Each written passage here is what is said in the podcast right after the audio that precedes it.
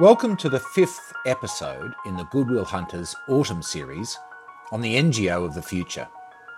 Of all the challenges faced by NGOs, perhaps the greatest is the challenge of adapting to a digitalised world. New digital technologies have the potential to make NGOs more efficient, more effective, and to scale to meet unmet need.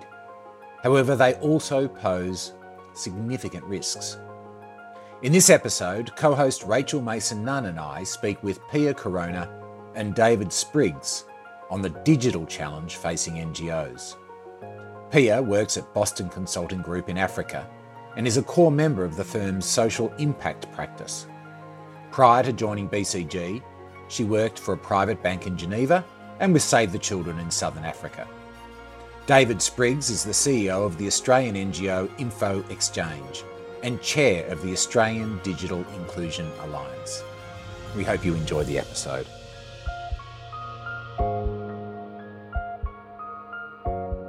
The world needs a vibrant civil society.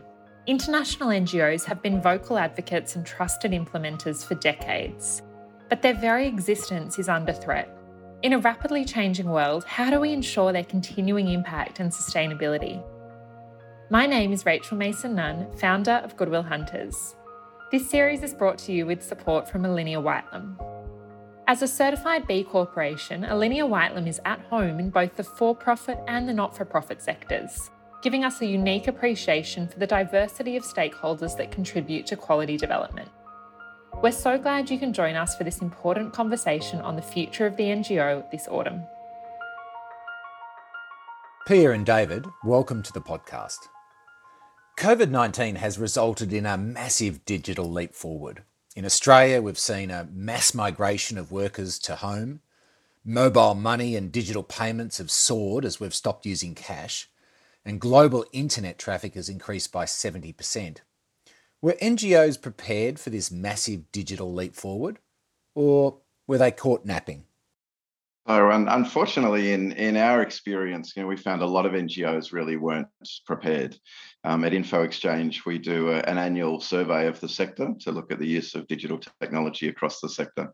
Um, so, the last survey we did in October 2020, that was one of the questions we asked. And the basic question was, you know, were you prepared for that shift for staff and volunteers to, to work remotely? Um, and unfortunately, we found only 30% of organisations across the sector had the infrastructure in place to, to enable that. Um, and so, as you said, what we saw was a kind of rapid digitisation. And we said at the time, you know, I think we saw more digital transformation in the first three months of the pandemic than we had seen in the previous three years. Um, and a couple of stages to that. One was organisations trying to do that rapid in, installation of and, and access to, to cloud software for Zoom meetings and Google and Microsoft Cloud, for example. But the second wave, and really I think more interestingly for me, was around service transformation. And so organisations thinking how they might deliver their services differently not just during COVID, but then what that might look like afterwards as well. So, for example, financial counselling or mental health services, you know, interacting through digital channels and uh, and serving communities digitally with it in uh, in services that might have been traditionally face to face. Pia, you're based in East Africa. What did it look like from your perspective? Thank you, Paul. Thank you, David. I think you know we, we agree, seated in different geographies, but so in this side of the world where I sit, uh, the same answer. The large majority, no. But as in all sectors affected by the pandemic, some actors were more prepared than others. So there are important exceptions that we need to praise.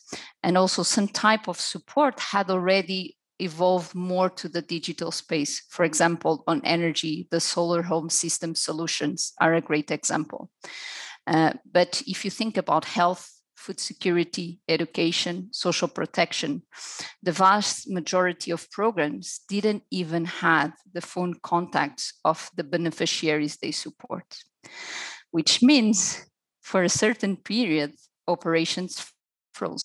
I agree with you, David, uh, that you know we kind we kind of react, but we are still in reacting mode in many uh, places of uh, of sub-Saharan Africa. If I can jump in there, I think a lot of NGOs would perceive a digital transformation to be very expensive. And when we're talking about the impacts of COVID 19, where NGO revenue has fallen, um, in many cases, operating costs have increased, demand for NGO services has also gone up. This feels like a really difficult time to incentivize digital transformation. So I'm interested in your thoughts on whether the digital agenda can actually help NGOs to reduce costs costs? I, I think it's a, a, really yeah, significant issue, and I, and I think yes, sort of that digital transformation journey can help organisation in help organisations in reducing costs, but also I think it's to enable greater impact, and especially uh, you know with the onset of the pandemic, as there've been so much service demand, um, the the ability for digital to help respond to that. Also, I think it just to be honest, for some organisations, this is about survival. I mean, we were working with an organisation just pre-pandemic. Um, you know, they're an organisation using these outdated and inefficient systems, and they came to the realisation that not having the digital capability was actually putting in jeopardy their whole ability to uh, to serve communities, and that's what drove their business case. It wasn't about just reducing a little bit of cost or improving a little bit of efficiency you know, they honestly thought they may not be able to continue to exist unless they made this investment. So that was a that was a compelling case to their board and, and their leadership team. And fortunately, they went through that transformation just prior to COVID. And so then they were capable when they needed to do that shift for staff and volunteers to be working remotely, they were ready for it but it also enabled them to do a you know a whole lot of additional things like uh, reach their their clients and their members through digital channels, which they never would have been able to do before. Um, and some of the limited field work that they were doing during the pandemic, you know, they then had access to to do that. They had the, the mobile technology to be able to go out and do that. Um, so those were all benefits, you know, resulting from COVID. But really, the, their their initial motivation was one around survival. It wasn't wasn't optional. It wasn't just about tweaking a little bit of efficiency. Um, it was absolutely about survival for them. Thank you, David. And you know, I I, I agree. I agree in elements. Let's put it that way. So yes, it was you know it took us all to survival mode but i actually see a lot of benefit from it um, and actually you know the, the efficiencies are much more than the investment you need to do often quite not that substantial um, so as bcg we actually did some estimatives in terms of savings to digitize the external interface of programming what i like to call delivery model. And we are talking about 10 to 20% savings just by digitizing how you collect inputs from the beneficiaries and how you deliver knowledge and technical expertise to national and local institutions.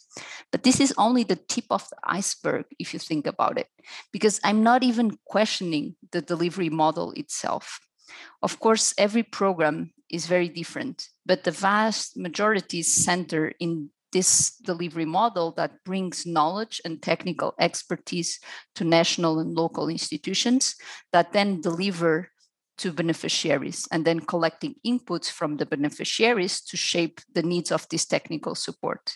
So these 10 to 20% are from digitizing these existing interactions and exchanges of data and information. But for example, if instead of focusing on doing training to healthcare workers on already capacity constrained healthcare centers, um, if you brought technology to do self diagnose, or use digital to deliver education in remote locations and displaced populations like the large refugee camps in Dadaab or Kakuma. So the answer is digital and data. With digital and data, you can do much less and get much more, which today is so critical to sustain the continuity of the support we are giving. Uh, and you know like 10 to 20 we heard the uk is cutting 30% if you can achieve savings in 20% i mean you're more than halfway through to what you need to cut. You're absolutely right pia. There are huge cost saving opportunities for ngos from better leveraging digital technologies. But david you've gone even further and said it's essentially an existential crisis for ngos if they cannot adapt to this new digital environment Do you think boards and donors understand just how important it is for NGOs to be able to make this transition? So I'm, and this, you know, from this side of the world where I sit, I'm sure I'm not going to be a crowd pleaser with what I'm going to say. Uh, but I often see a very big distance, and I don't mean in mileage only, between boards and people programming on the ground. But for me, the key question here, more than if there is appreciation, is how the donors and the NGO boards can drive this digital transformation. It can't be completely centralized because for it to succeed, it needs to be user centric. For example, for ages, we've been trying for African women to substitute their traditional stoves for cooking to minimize the risk of gas inhalation and all the health care, the health consequences. And there was zero uptake. And we insisted and insisted and redesigned the stoves a million times and delivered training in how to use it, but it failed because the substituting technology meant more prep of the wood, longer cooking times, and that you could not take the eyes from the stove.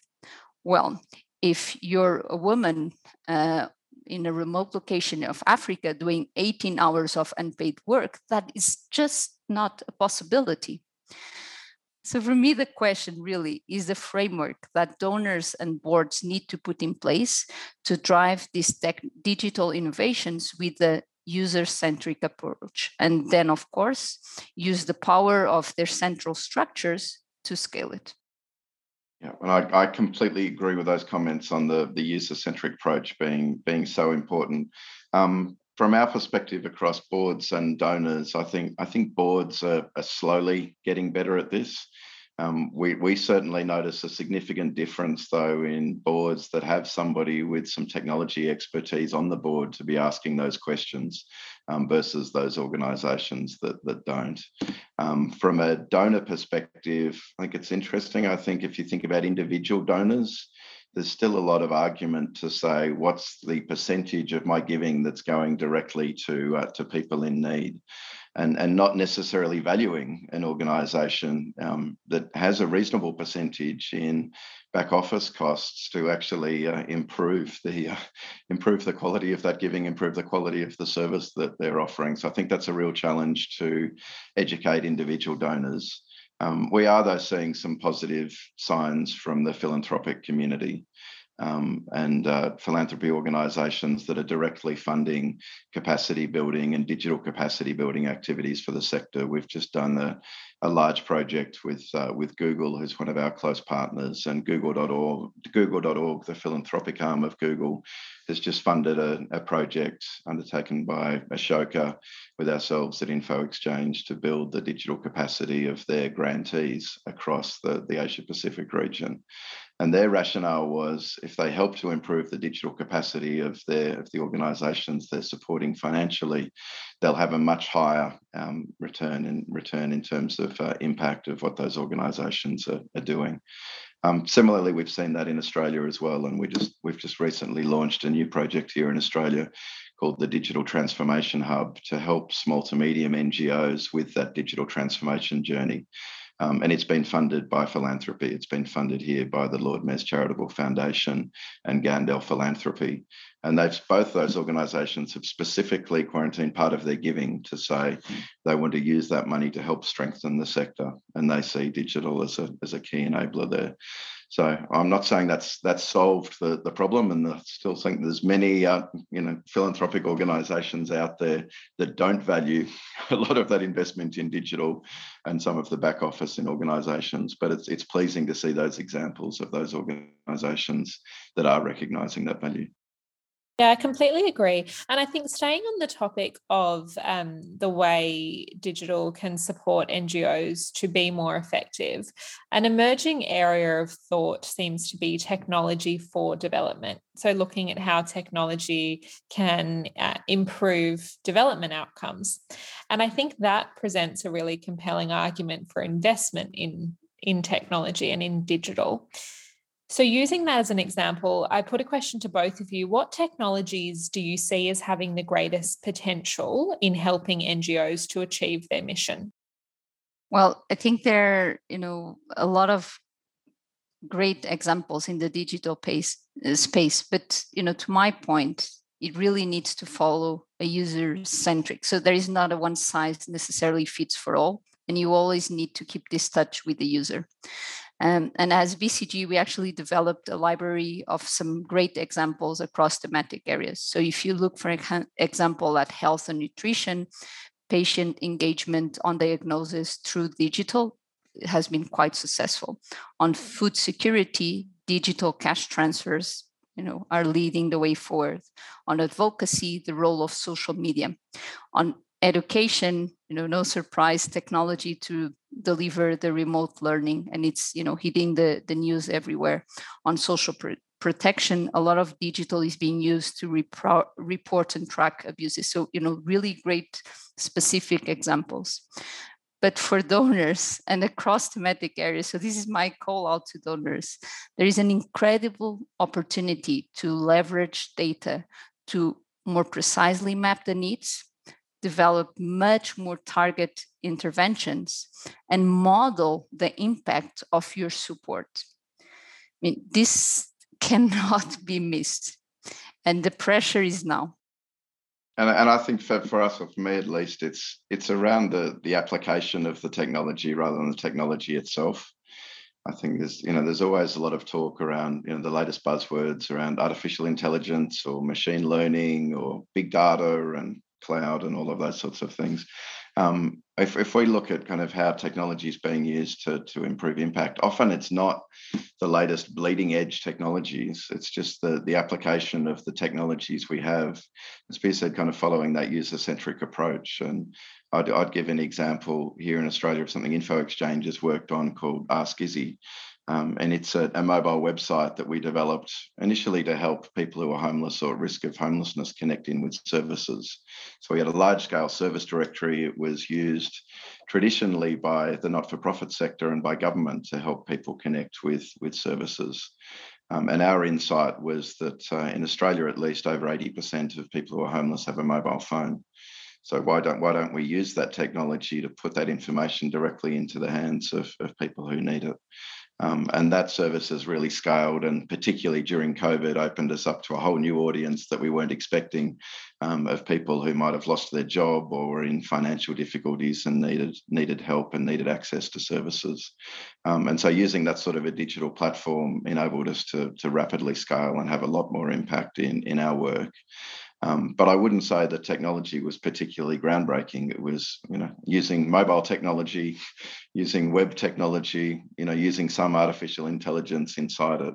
But it was all about the application of the technology, and as you said, kind of responding to responding to the need in in community. So that that would be my advice for organisations: is don't necessarily follow the technology just for technology's sake. I think that's where that's where people have burnt a lot of uh, a lot of funds in the past. Follow the the need in community.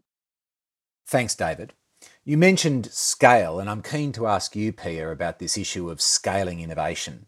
I see a lot of NGOs involved in innovation, but I don't see a lot of NGOs successfully taking that innovation to scale. And I guess I certainly don't see too many donors coming behind some of these emerging innovations and really helping NGOs to scale. Does it look similar to that in Africa, or are you seeing something different? No, it's it it. Uh, I mean, I can say it fortunately resonates a lot, but I think you know there there are two group of barriers, and again, call out NGOs, donors, you need to work together on this one. It's not an individual work. So on the program design, you see long programming cycles, three to five years, which is great. You need, you know, to have long-term support, but there is limited flexibility to change the original work plan and deliverables. So when you do the midterm assessments, the key question you're asking is if you're doing according to plan, not if you could do more or better. And you also have very short design inception phases focus on process, not innovation, and often not integrating the end users. So on program design, we, re- we really need to rethink this. This is not um, an environment conducive for innovation. And also in terms of programming performance, performance models are often based on spending and overheads to finance very important central and regional structures are a percentage of the program costs. So you're not really creating incentives in terms of performance for more efficiency. This is not something that can be addressed by one or the other. It needs to be together, donors and NGOs. And we see uh, significant issues with funders not really seeing the value in funding projects that, that will scale existing initiatives, in fact, digital, digital or otherwise.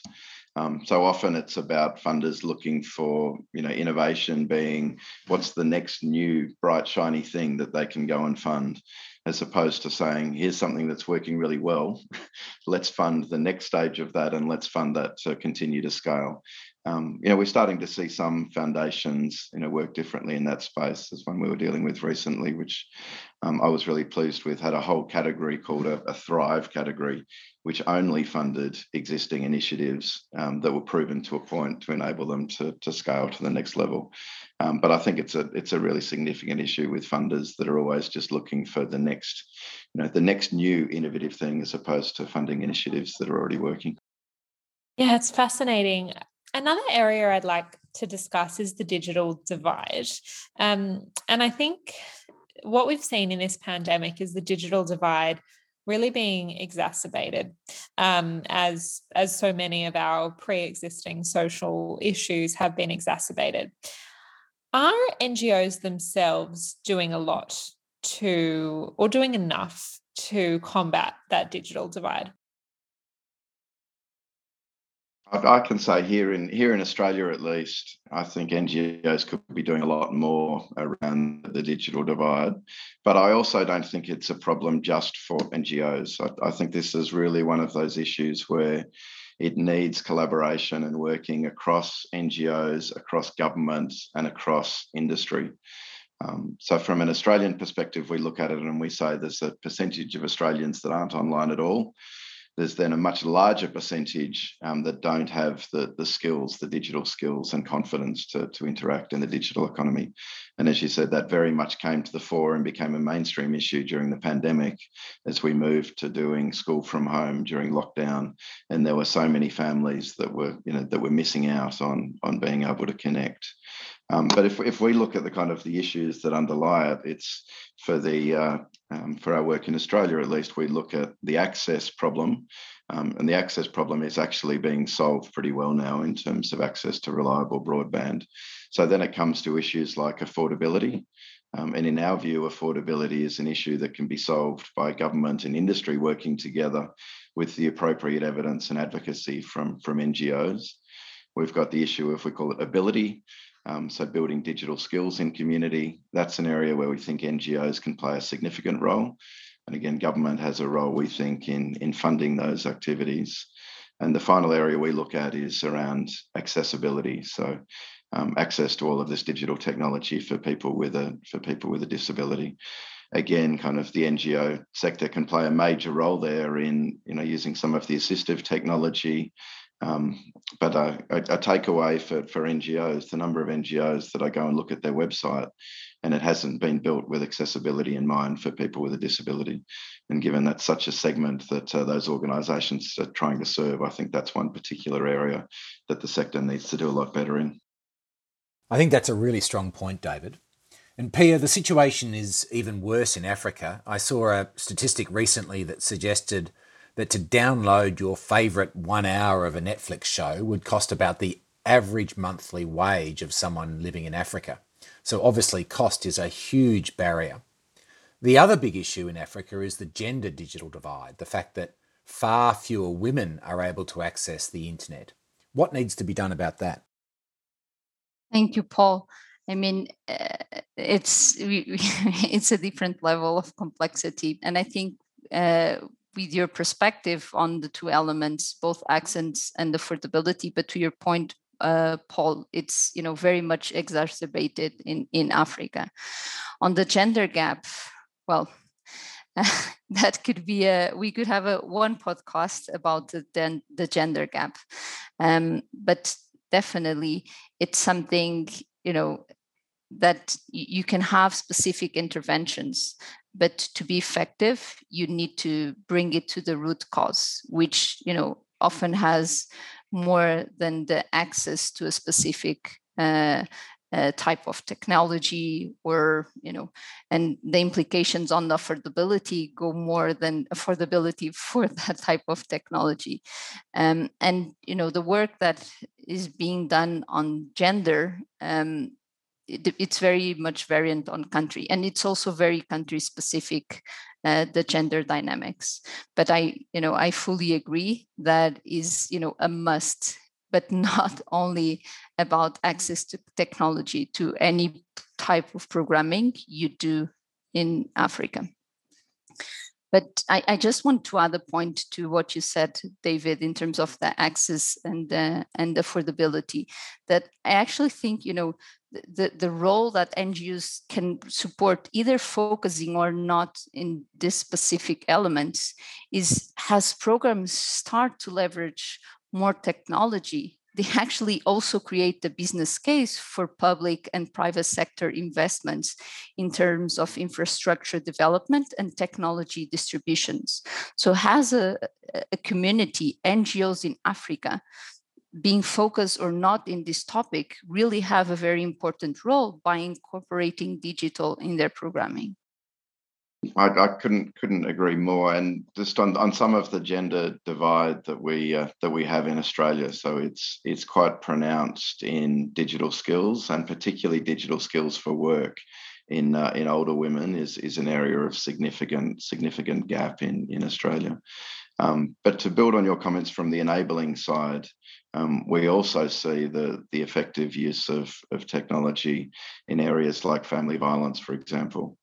Um, where, where in Australia we have a um, what was traditionally a phone-based service for people to connect with called Safe Steps for people experiencing family violence to connect with. Um, during COVID, they made a very quick pivot and transition across to using digital web chat. Um, and people weren't comfortable to pick up the phone when they were in lockdown, and so the use of the use of the digital channel um, made it made a significant difference in terms of opening up access to, to those services to, to women. We also just last week in Australia had an annual not-for-profit technology awards, and one of the uh, winners of that award in the social media category was a group called This Life Cambodia. Um, and they were using social media in Cambodia to uh, address it, issues of uh, victim blaming and uh, and family violence, just to, to build awareness in in community. So, so I think that there is a significant disparity from a gender perspective in the digital divide, um, but there's also the opportunity to to leverage the, the technology for those that are connected. Thanks, David. I think David and Pia, we've painted a very optimistic picture of technology. And of course, the benefits that we're talking about are really, really significant. However, I think we do need to mention that there can be a more harmful dark side of technology. And we have seen a lot of high profile examples amongst NGOs in Australia um, and abroad where NGOs have lost the data um, of their donors or even their beneficiaries. Um, and we've also seen examples of the misuse of technology. Are NGOs doing enough to address that? So there's, there's a large number of topics in there. I mean, one, one of the big ones from, from our perspective is the lack of preparedness from an information security perspective from, from NGOs. The, the survey that I referred earlier, we undertake of the sector annually, one of the most worrying stats that came out of that report for me was that only 54% of the NGOs that responded to the survey said they had ways of actively monitoring information security and, and cyber risks. So only 50%. And as worrying as that is, only 50% of that 50% said they then had ways to manage those risks and respond to those risks. so if you put those two stats together, you're down to 25% of organisations um, saying that they were able to effectively manage and respond to information security and, and cyber risks. Um, and these attacks are getting more and more sophisticated. Um, it's not just the, the smaller organisations. There's been some very high profile breaches recently in Australia from organisations like Oxfam, like Anglicare New South Wales, just in the last few weeks, Uniting Care up in Queensland, which has literally crippled their hospitals, their aged care facilities, a number of their, their social services. Um, to the to the point where in uh, in government circles, this is now being put up there in terms of the, the top three risks that government are looking at from the NGO sector. Um, this is what Home Affairs are looking at in Australia in terms of the risk, the national security risk for these NGOs not being prepared and not appropriately uh, securing their environment or, or, clients' data. So I think it's an area that needs a, a massive focus of attention um, and a much larger investment from, uh, from NGOs and, and government alike. Pia, we've seen in international humanitarian settings many NGOs starting to collect biometric data from clients to improve efficiency and as a way of meeting that massive gap that we talked about earlier between the need and the available funding. If that biometric data gets into the wrong hands, it can be extraordinarily damaging to already vulnerable people. Are international NGOs doing enough to protect that type of data? Thank you, Paul um, I mean, has many of the elements of this conversation, things just get very aggravated uh, when we move to this side of the world. Uh, so there is a lot that needs to be done. And to David, building on David's point, we also need to build to create the oversight competencies in the institutions and governments which you might benefit of having in other geographies kind of this oversight and overseeing role so you do have a dual mandate you know through what you're doing and implementing but also in creating this competency locally to kind of also independently monitor um, these risks much closer. So, I mean, very short, there is still a lot, a lot to be done. Uh, I, and I think it's one of those areas where you, you do need a lot more collaboration between NGOs, between funders, and, and between government. Um, certainly, what, what we're seeing in Australia is a lot of governments putting more and more and more clauses in their service agreements with NGOs saying they're requiring them to comply with all of these information security standards. Um, but in a lot of cases, you know, the organisations just don't have the, the capability to, to respond to that. Um, so rather than just putting it in a contract, you know, I think that's that's an example where government and the sector needs to work together with with donors to, to address this issue. David, that was one of the reasons I was so disappointed to see the Australian government's recently released digital strategy failed to even mention the NGO sector. It's a huge missed opportunity for government as well as the sector. So, we've covered a range of issues in this podcast. From an NGO management perspective, we've spoken about how critical digital is to the actual survival of the organisation. We've encouraged donors to be more flexible about their funding. Pia, you've really emphasised the importance of getting user experience into the design process and we've spoken about the role of boards. Do they have the right expertise? Are they devoting the right amount of time to the issue? And do they really understand the risks? So, if there was just one thing that an NGO should focus on, what would you each say it should be? So one one thing might be might be difficult, but uh, but the the one takeaway I would try and leave um, boards and leadership with is that not to not to see digital transformation as a as a project or a one-off that really digital transformation is a is a journey and it needs a long-term investment from organizations. It's not just a we need to fund this for the next year or the next year or two. It needs to become a, a permanent fixture in the, the funding of organizations. So that would be my one thing. Don't fall into the trap of thinking that digital transformation is a one-off activity. Fully fully agreed david and to that, so you really need to focus on eliminating these barriers because if the incentives are not there, you know, you you might create you know an incentive for a project one off but not for that you know full transformation that is required. And on the second element give me two elements to say is really to have you know put in place a framework that allows you for this balance of you know using your very powerful central structures to scale but without putting at risk the, the innovation that needs to come from the ground. So, how do you master this? Yeah, great points. Thank you both so much. That's a fantastic note to finish on. This conversation has been so insightful, um, and we're so grateful for your time. I hope you really enjoyed this episode in the Goodwill Hunters Autumn series on the NGO of the future. Look out for our next episode in the series, exploring the NGO workforce of the future, with Kristy Muir and Lawrence Goldstone.